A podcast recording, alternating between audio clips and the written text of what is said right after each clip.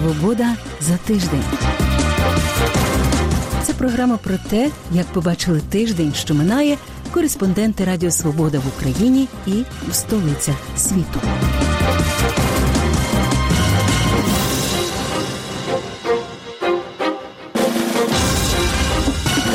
З вами у працькій студії Радіо Свобода. Я Людмила Ванник. Вітаю вас. Влада Сорда закрили вдома після наслідків акції на підтримку Стерненка. Як Європа забезпечує вакциною? Чому у Конгресі США перенесли розгляд законопроєкту щодо України через Північний потік? 2 і про американську мрію від няні до власниці галереї. Історія успіху української художниці. У Європейському Союзі заявляють, що компанія AstraZeneca завдала шкоди своїй репутації через нездатність надати вакцину проти COVID-19 у визначений контрактом із ЄС термін. Суперечка з британсько-шведською компанією відбувається в час, коли країни-члени Євросоюзу намагаються щонайшвидше вакцинувати своє населення, але постачання вакцин затримується. Репортаж Радіо Свобода. Програма вакцинації проти COVID-19 у Європейському Союзі мала просуватися швидше. У січні Європейська комісія визначила мету вакцинувати принаймні 80% населення віком понад 80 років до кінця березня, і принаймні 70% від усього дорослого населення до літа. Але станом на середину березня тільки 51% старших за 80 отримав першу з двох необхідних доз. Тільки 21% отримав обидві дози. Лише менш ніж 10% від усього дорослого дорослого населення ЄС отримали першу дозу. Повністю вакциновані лише 4%. Кампанія вакцинації в ЄС наражається на затримки і проблеми з постачанням, що призводить до широкого політичного невдоволення. Євросоюз особливо критикує фармацевтичну компанію AstraZeneca, заявляючи, що вона не виконала умов свого контракту з ЄС. Британсько-шведська компанія заявила раніше в березні, що буде намагатися надати Євросоюзові до кінця червня 100 мільйонів доз вакцини, а це втричі менше ніж за контракт контрактом. Відповідальна за переговори про вакцини в Європейській комісії Сандра Галіна заявляє, що проти компанії вживуть заходів. Uh, uh, ми обговорювали це з країнами-членами, і звичайно, ми маємо намір вжити заходів. Бо знаєте, це дійсно проблема, яка не може залишитися без реагування. Uh, Одночасно триває суперечка між європейським союзом і Великою Британією навколо постачань вакцин AstraZeneca. У ЄС заявляють, що компанія надає її контрактові з Британією більший пріоритет ніж її контрактові з Євросоюзом. Британія просувається зі своєю кампанією вакцинування значно швидше. На цей час, принаймні, першу дозу вакцини там отримали понад 28 мільйонів людей, тобто більш ніж половина від дорослого населення. Міністр охорони здоров'я Великої Британії Мед Генкок заявив парламентові 18 березня, що перед цією країною вже теж постали проблеми з постачанням вакцин. Відстають від графіка постачання від індійського виробника вакцини AstraZeneca. У квітні з постачанням буде більш напружено ніж цього місяця, але нам іще треба подати дуже багато других доз. Минулого тижня доставка партії в 1,7 мільйона доз була відкладена через необхідність іще раз перевірити її стабільність. Таких ситуацій варто очікувати в виробничих зусиллях такої складності, і це свідчить про суворість наших перевірок щодо безпеки. Отже, в нас затримка з постачанням із інституту сироватки в Індії. Тим часом Європейська комісія висунула 24 березня пропозиції щодо можливості заблокувати експорт вакцин до країн, не членів ЄС, посеред суперечки з Британією. Вона хоче забезпечити взаємність, щоб Євросоюз не експортував набагато більше вакцин ніж він імпортує. На цей час із ЄС експортували 42 мільйони доз вакцин приблизно до трьох десятків країн. А в 27 країнах самого Євросоюзу подали 70 мільйонів доз. Британія отримувала більшість вакцин для себе з виробничих ліній у країнах ЄС, але в лютому і березні не експортувала до Євросоюзу вакцин власного виробництва. Єврокомісія каже, що програма вакцинації в ЄС і далі має на меті досягти так званого колективного імунітету й попри відставання з постачанням. У лютому ЄС завершив укладання контрактів на закупівлю додаткових 350 мільйонів доз від компанії зі США Pfizer і Moderna. А 10 березня в ЄС оголосили, що до кінця березня додатково надійдуть іще 4 мільйони доз вакцини Pfizer. Єврокомісар з питань внутрішнього ринку Т'єрі Бретон заявив 21 березня, що Євросоюз може досягти своїх цілей, використовуючи тільки 4 чотири вакцини, які вже схвалені до використання в Європейському Союзі. Це вакцини Pfizer, Moderna, AstraZeneca і Johnson Johnson. Остання з них застосовується в одній дозі. Вона наразі найостанніша зі схвалених, але її постачання, як очікують, затримається. В Німеччині кажуть про проблеми з її виробництвом і про те, що США не бажають експортувати вакцини. Бреттон також заявив, що Євросоюз не має потреби закуповувати інші вакцини, такі як російська Спутнік Ві, як то вирішили зробити уряди Угорщини і Словаччини. 4 березня європейське агентство медпрепаратів, яке схвалює нові вакцини, почало так званий поточний перегляд вакцини Спутнік Ві. Це перший крок у тривалому процесі, який може призвести до її схвалення в усьому ЄС.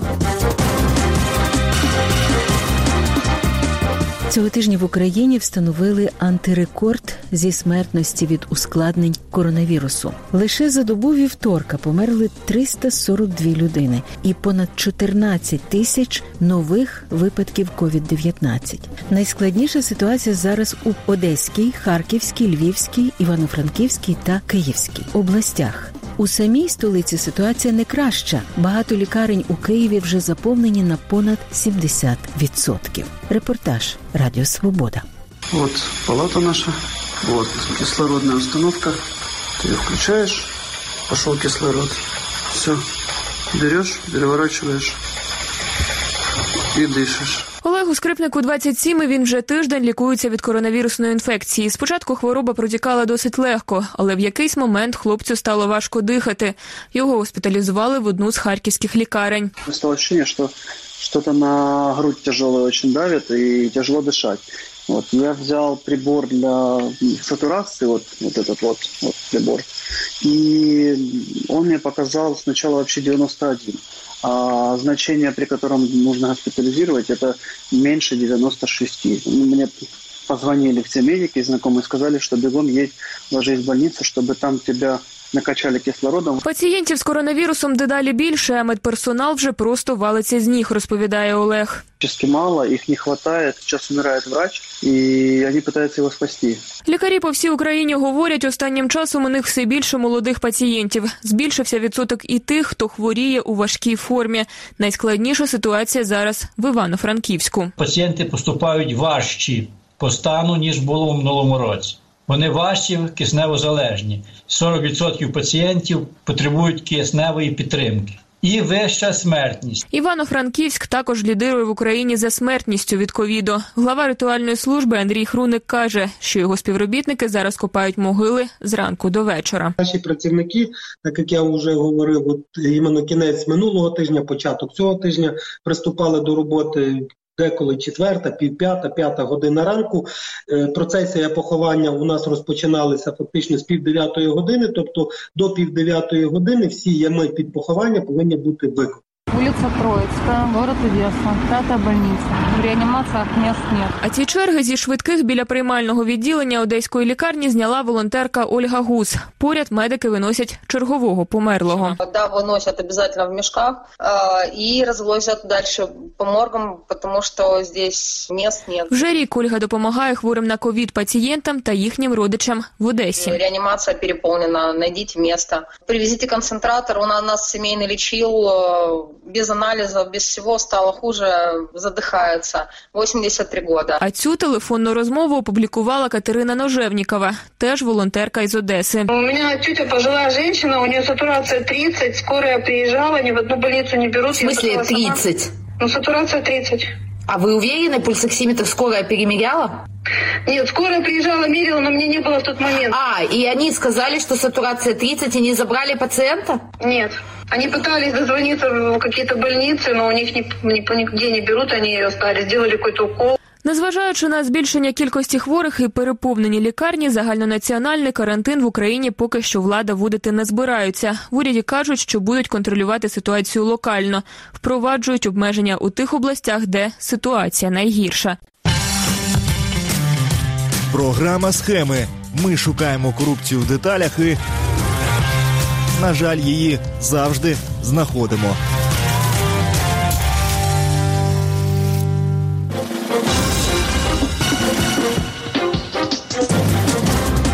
Ветеранові війни і співзасновникові видавництва Дім Химер владу сорду, справжнє ім'я Владислав Гранецький Стефійчук, Печерський районний суд Києва 23 березня обрав запобіжний захід у вигляді цілодобового домашнього арешту.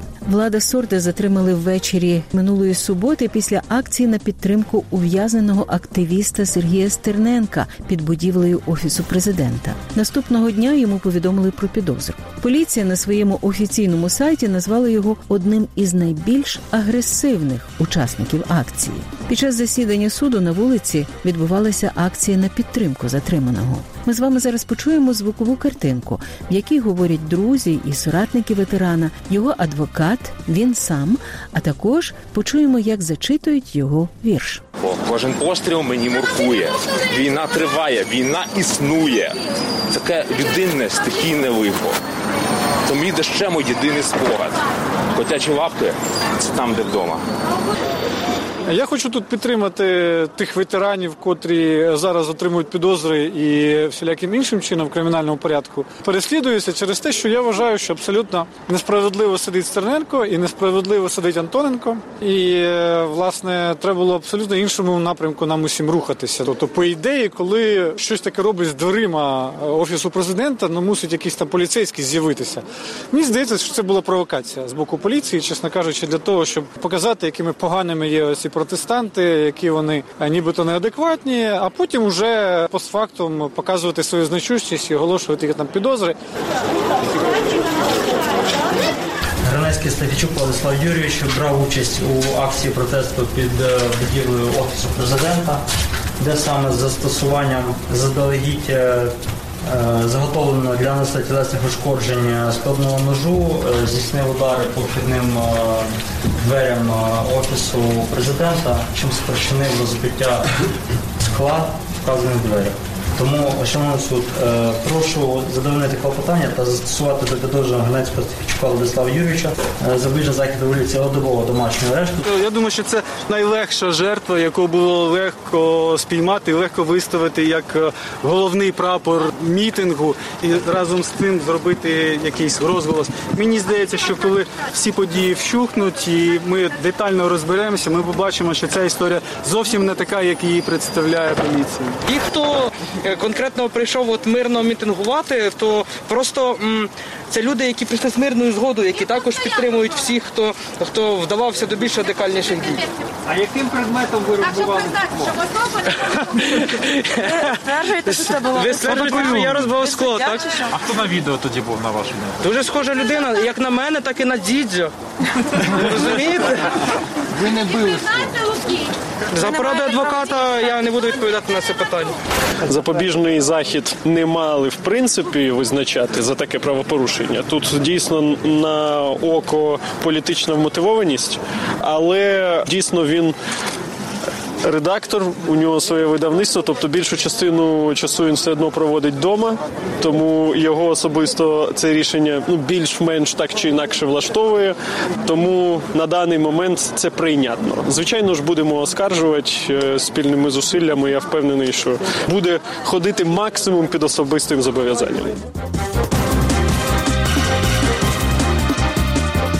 Американські конгресмени посилюють тиск на адміністрацію Джо Байдена щодо північного потоку. 2 у середу через це питання затримали розгляд також важливого для України законопроєкту про сприяння партнерству в царині безпеки. Що сталося, і яка доля законопроєкту?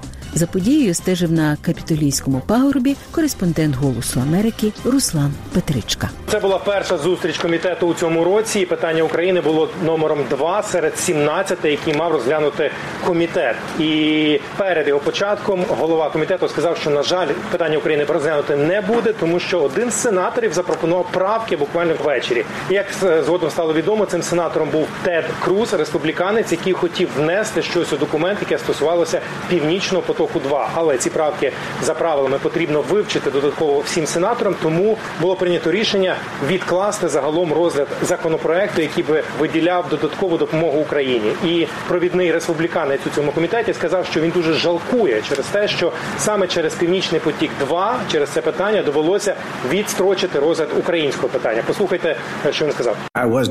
Я був засмучений через те, що голосування законопроекту про сприяння партнерству в галузі безпеки з Україною було відкладено.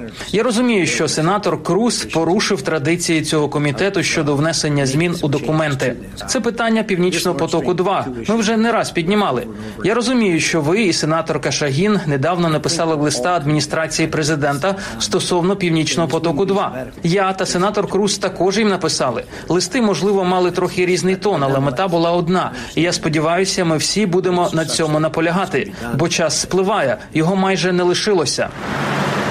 Ми зв'язалися з офісом сенатора, попросили пояснити, чекаємо відповіді. Але знаємо, що сенатор Круз уже давно і послідовно критикує північний потік 2 і вимагає від адміністрації Байдена вжити найжорсткіших заходів, включаючи санкції, всі дипломатичні зусилля для того, щоб зупинити цей проект. Знаємо також, що сенатори демократи виступають проти цього проекту. Зокрема, як був написаний лист двома сенаторами, сенатором Бобом Менендесом та Джин Шахін, які вимагали повного дипломатичного інструменту, щоб адміністрація вжила, аби зупинити зупинити будівництво північного потоку. 2 повертаючись до законопроєкту про сприяння партнерству з Україною в царині безпеки, що він передбачає, і коли варто очікувати його схвалення.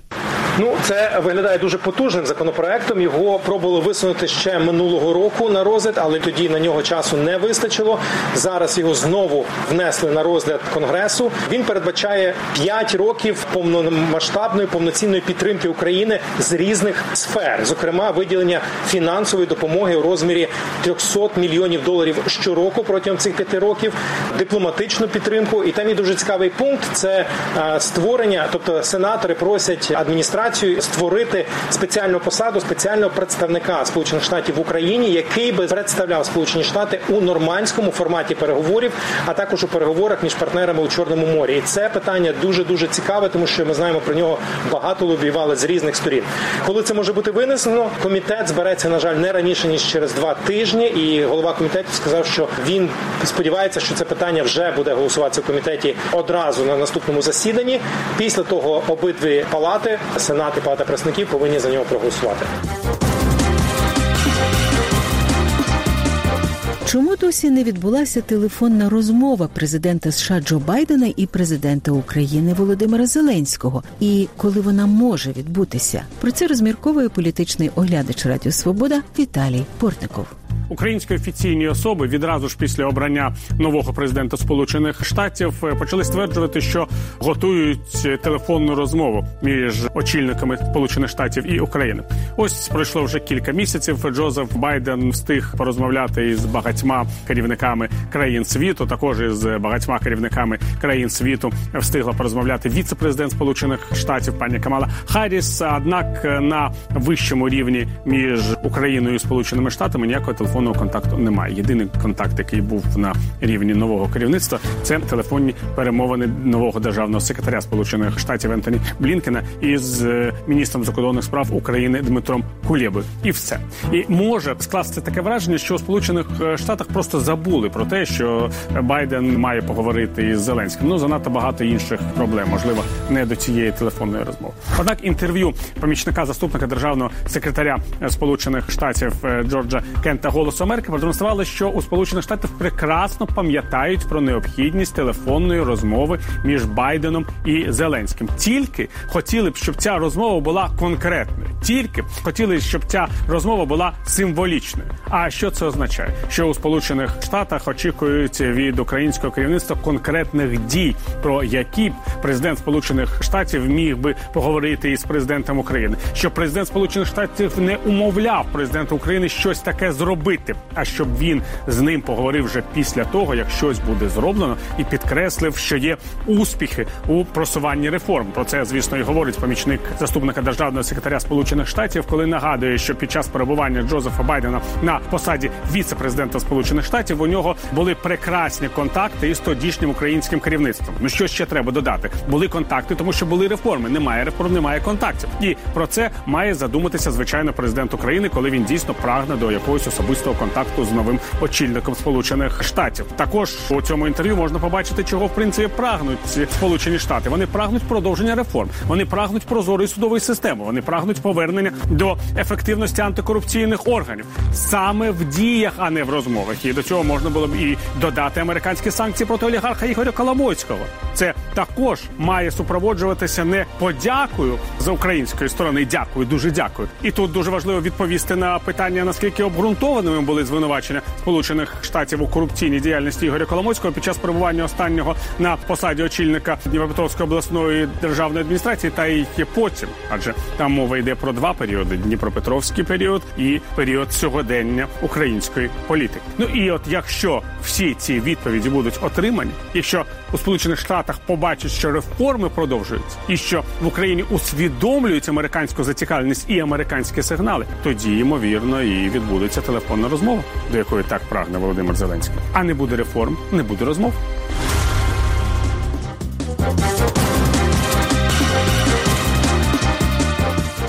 Часом цього тижня Джо Байден дав першу офіційну прес-конференцію на посаді президента США. До прес-конференції був обмежений доступ. На неї акредитували лише 30 журналістів. Утім, гострих питань уникнути не вдалося. Джо Байден заявив, що має плани балотуватися на другий термін, однак не любить загадувати на майбутнє.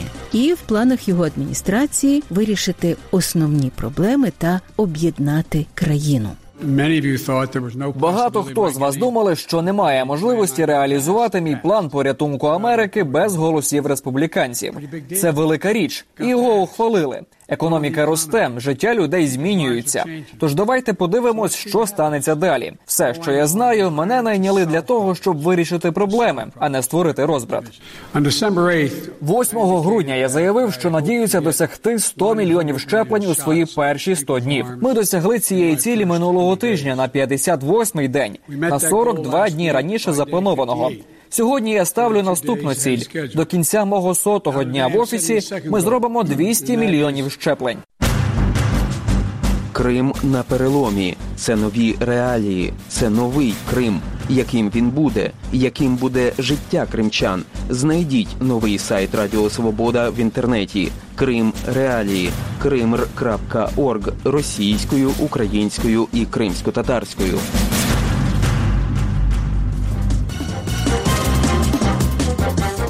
На закінчення програми про американську мрію від няні до власниці галереї. Історія успіху української художниці, яка йшла до своєї мрії 15 років. Сьогодні Оксана успішна художниця із власною галереєю поруч із Стемфордом у штаті Коннектикут. Розмовляла з нею Ірина Соломко. У Сполучені Штати тернопільчанка Оксана Танасів приїхала у 2004-му. Ще в Україні вона отримала дві освіти психологічну та бізнес. А от художньої мисткиня, чиї роботи зараз продаються в середньому за 6 тисяч доларів, немає. Я взагалі малюю з дитинства, тому що в мене мій батько дуже добре малює, і він привчив мене до мистецтва. Свій шлях у Сполучених Штатах Оксана розпочала прибиральницею. Потім знайшла роботу няні. Увесь цей час думала про те, як отримати освіту у США. У підсумку вступила до університету Коннектикуту та здобула ступінь бакалавра. Він відкрив для неї нові можливості. Оксана знайшла роботу менеджера з дизайну інтер'єрів. Проте і про своє хобі ніколи не забувала. Приходячи з роботи, ну я певний час приділяла сім'ї. І коли в мене була вільна хвилина і вільний час, я займалася мистецтвом, тому що воно давало мені таку якусь віддушину, і це була якась певного роду терапія. Розповідає, вперше зрозуміла, що її мистецтво цінують, коли сусіди почали просити продати картини. Це була картина Квітковий сад, ну гарден, так і Це була сусідка моя, американка, яка прийшла і сказала, я хочу купити цю картину. Я її продала за 150 доларів.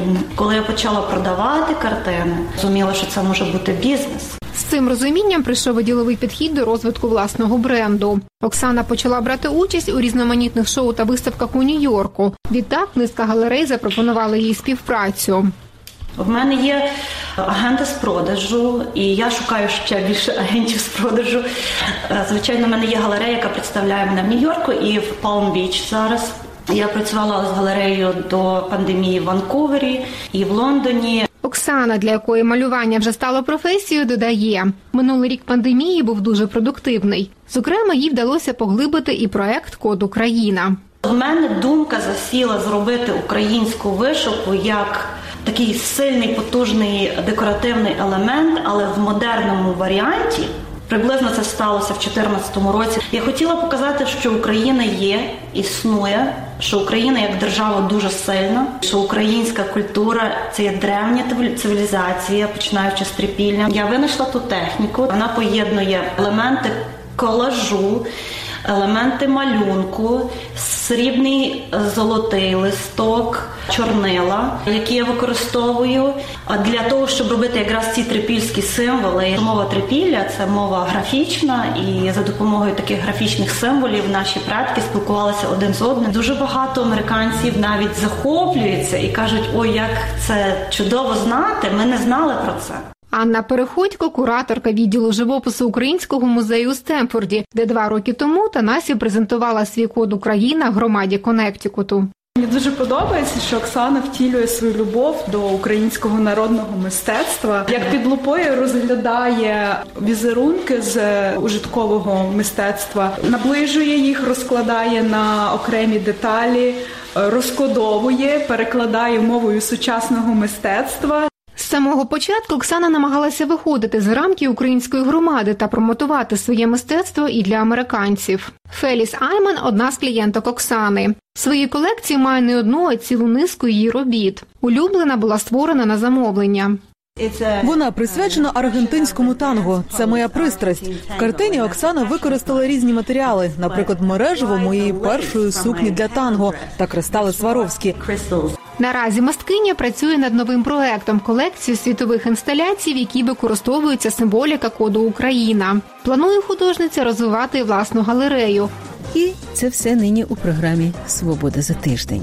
У праській студії Радіо Свобода з вами була я, Людмила Ванник. Дякую за вашу увагу. Зустрінемось за тиждень, залишаємося здорові і вірмо у свою мрію. А також слухайте подкаст Свобода за тиждень і підписуйтеся на нього.